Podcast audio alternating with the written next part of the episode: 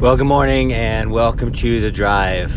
It has been a couple weeks, and, uh, and in my last post, you heard how uh, bad I sounded, and I finally feel like I'm kind of getting out of the thick of the allergies or the virus or whatever the heck I had. But praise the Lord, my family um, didn't get what I got, and everyone's all good around me. Uh, but I'm finally feeling um, a lot better, not fully out of the woods, but I would say 70 or 80 percent. So praise the Lord, praising the Lord for that, definitely. Um, Mondays are our family day, and so today's Tuesday. So yesterday, uh, I kind of thought of this spontaneous thing, like let's go to uh, New Orleans, New Orleans, right? New Orleans, and um, it's about an hour. It's about two hours away. And I was like, it's funny because uh, let me just be real here. It, it, started out with me just craving. Um, see, uh, Trader Joe's has this like dark chocolate that I really like that no one else sells. It, I mean, you know, everyone sells dark chocolate, but specific kind um, is uh, my favorite, and I haven't had any that tasted as good. So I was like, I want to go there. We should, let's just make a day of it. Let's go to Trader Joe's with the family, you know. And so uh, I was texting my wife because I was coming back from the gym, and she, or I was at the gym, and she's like, "Oh, that sounds awesome. How about uh, maybe we go to the zoo?" And uh, excuse me. And so the kids love the zoo show, right? We always watch zoo shows. There's a bunch of them on, I think it's Amazon Prime or Hulu. I don't know, one of those things. And we always watch, uh, sit down as a family and watch the zoo show, you know, because it's clean, it's innocent, and they learn stuff about animals and life and all that. And so uh, we're like, let's go to the zoo, guys. I said, for sure, let's let's go. So I came home and we got ready and told the girls, and they were just elated. They were so excited. Remember when you were a kid and something happened, you just got so stoked? I mean, it still happens when you're an adult, but just I don't think to the same extent. But they were excited, man. And so we, we got on the road, uh, we headed that direction, uh, went to the zoo uh, walked through. They were just so excited, jumping up and down, just like eager, just eager and expectant to see, you know, some amazing animals. And so the first one, first ones we saw were, were flamingos, and uh, they were beautiful and they were awesome to look at. And man, we just we, we were there for hours and saw so many things. And I just loved, I love seeing all the animals. Don't get me wrong, and I loved being with my family for sure. But one of my favorite things about that whole experience yesterday was the excitement and the eagerness for what was to come in my kids. And that to me was even more fulfilling than seeing these animals.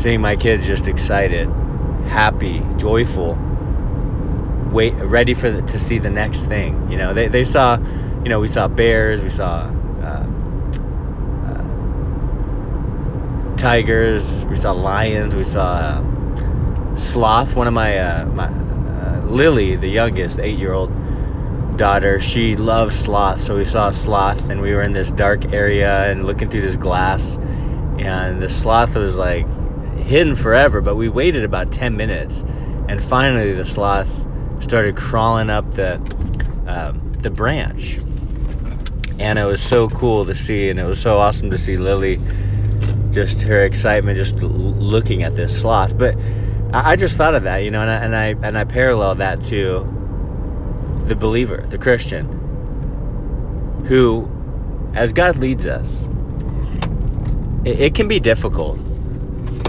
to not know what's next.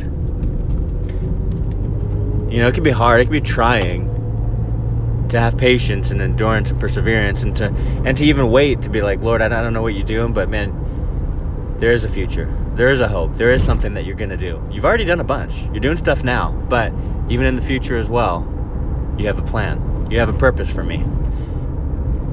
And i think the mindset and the attitude and the outlook when it comes to god's future calling for us what he has for us in the future is should be an eagerness. You know, an expectancy, an excitement.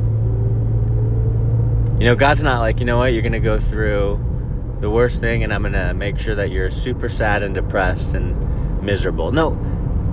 God has a future and a hope. God has something for you in the future and you can be excited about it. You can be eager. You can be like, "Lord, I'm expecting." You know, I don't know what exactly is going to transpire. I know you put a call on my life for this next season and I'm ready for it, Lord. And Maybe we're not ready for it, but we're going to be equipped for it. God's going to prepare us for what He has in the future. And it's just a beautiful thing. Like, I want to be eager, I want to be excited about what God has in the future for for me, for my calling, for my family. I don't want to look look at the future with dread and be like, "Oh, I don't know, it's just going to suck." Like I don't want to be a pessimist when it comes to the calling of God, right? And the purposes and the promises of the Lord. I don't want to be a pessimist. I want to be an, a realist, of course. Right? We're all about the truth, but I also want to be an optimist because God's got something for each one of his kids in the future. And so it's something to be expectant about. It's something to be eager for. Lord, you have something for me.